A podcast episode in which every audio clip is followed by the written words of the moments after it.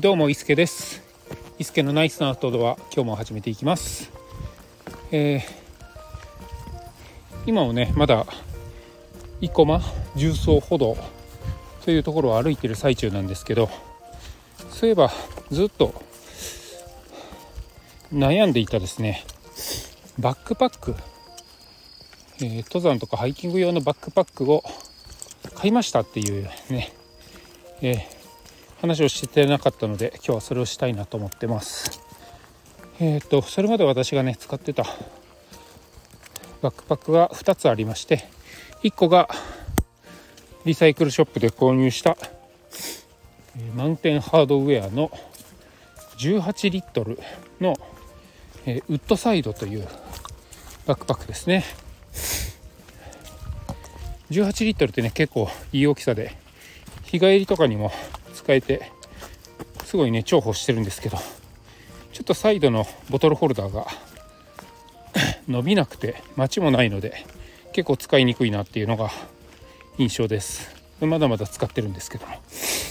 でもう一つがこれまたリサイクルショップで買ったですね。えペンフィールドというバックパックで多分30リットルぐらい。で登山バックパックによくあるですね。雨蓋もついてて、えーボトルポケットもついててっていうのなんですがこれで、えーダイヤモンドトレイルですね。全長58キロぐらいですかね。歩いた時にかなりね肩が痛くなってしまって、えーアウトドア風なんですけどこれ街中で使う用のやつなんじゃないかなってね。思うような、えーショルダーストラップショルダーハーネスっていうんですかね。そういうのも結構ペラペラですぐ肩がね痛くなってしまったようなところがあるので。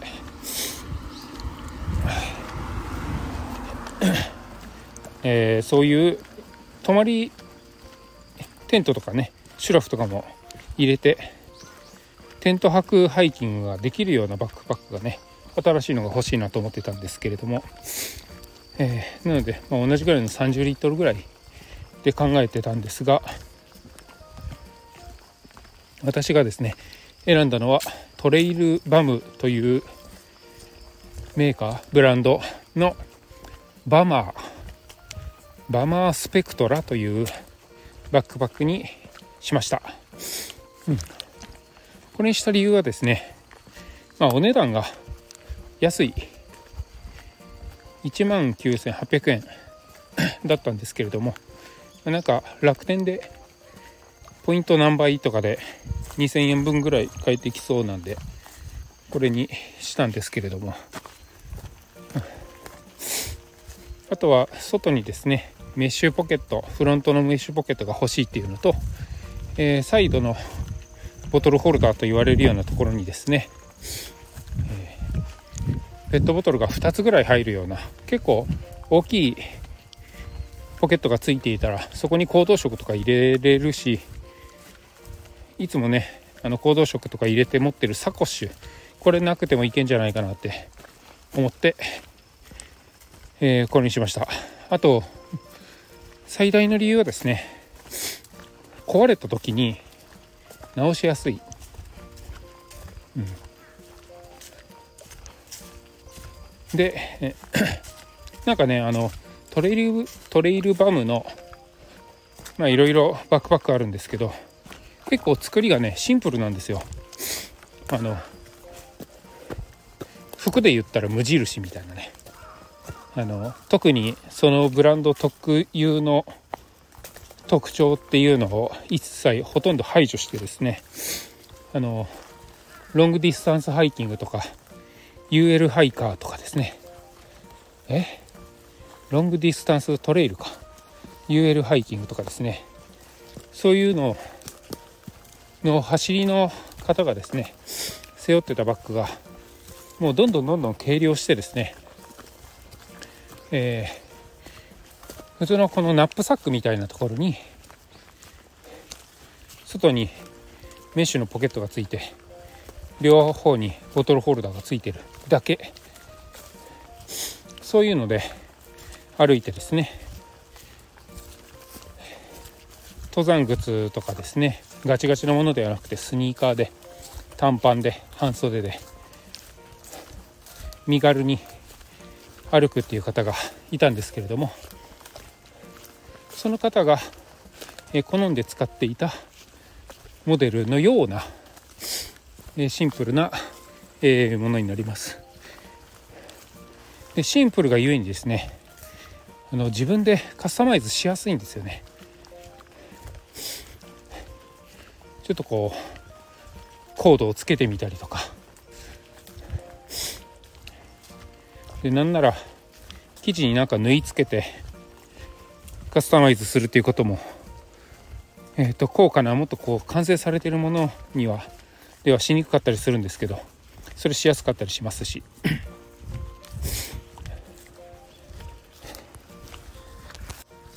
なんかちょっと分かんないんですけど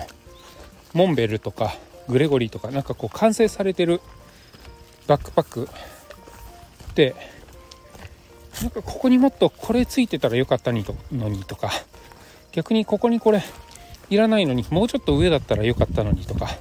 なんかそういうのがあった時にですね変えれないんですけれどもなんか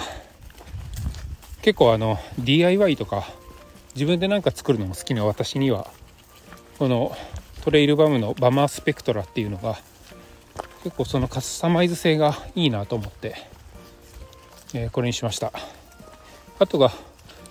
上がね巾着になってる入り口が巾着になっててあの紐をキュッと絞ってまとめるだけの入り口なので出し入れもしやすいですしまああのレビューとか他の方のブログとか見てたら背負い心地もそんなに悪くなさそうなのでこれにしてみました。でスペクトラっていう生地がですね結構あの生地が丈夫で、えー、防水まではいかないんですけどょっと水も普通のナイロンよりは染み込まないっていうことなので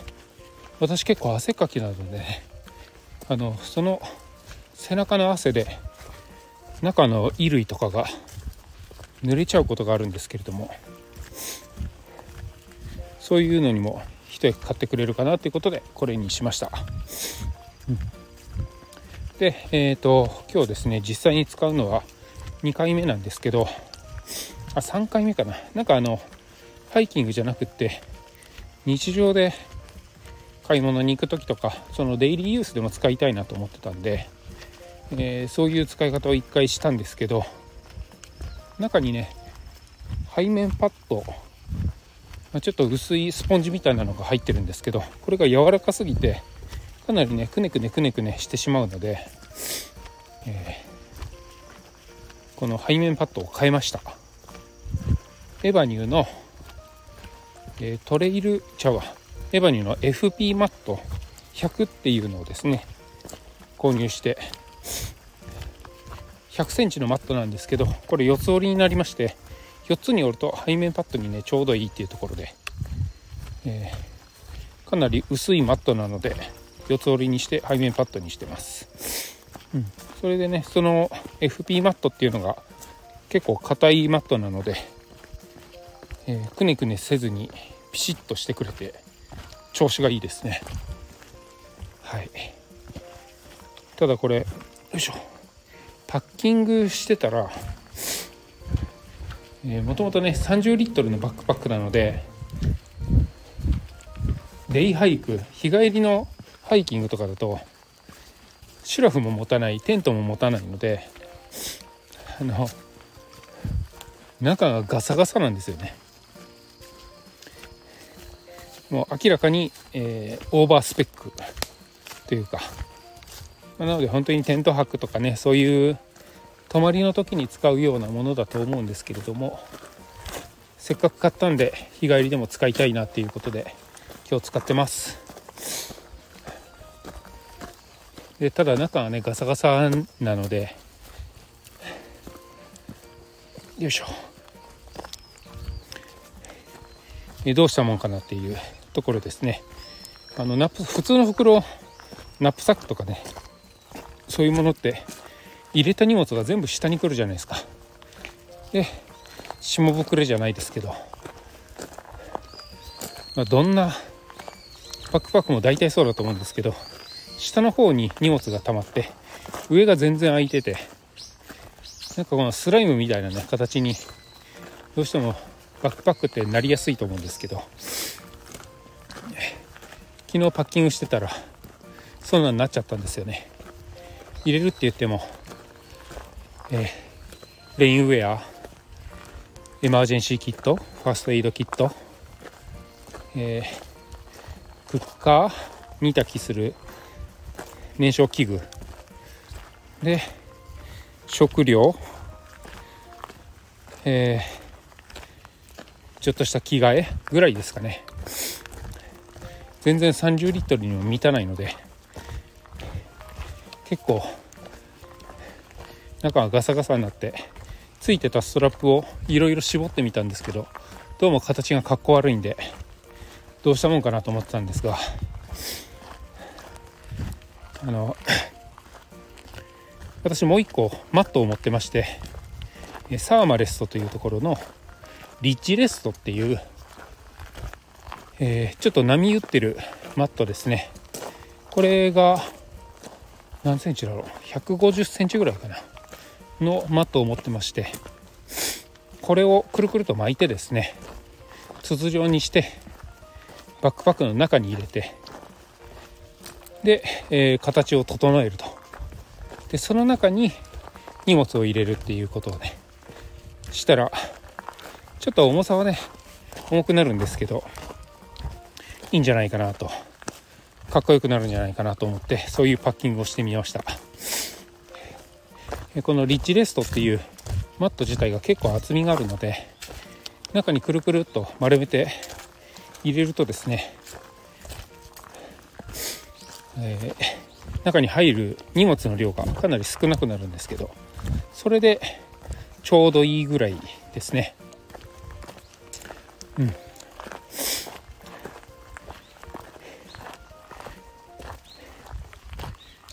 まあ、マットが200何グラム？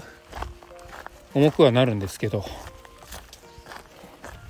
まあ、形が整わないと結構ね背負ってても気になったり逆に疲れたり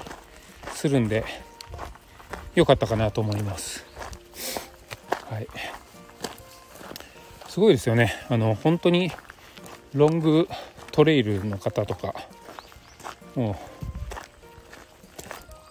何千キロって歩くような人たちは本当にそう中にマットを入れてかなりこの容量が少なくなったスペースに全部寝るグッズから何から入れてで何キロも歩いてるんですもんね。言えるハイカーってすごいなって思います。自分はまだまだそこまでたどり着けてません、でもあのガチガチの登山家みたいな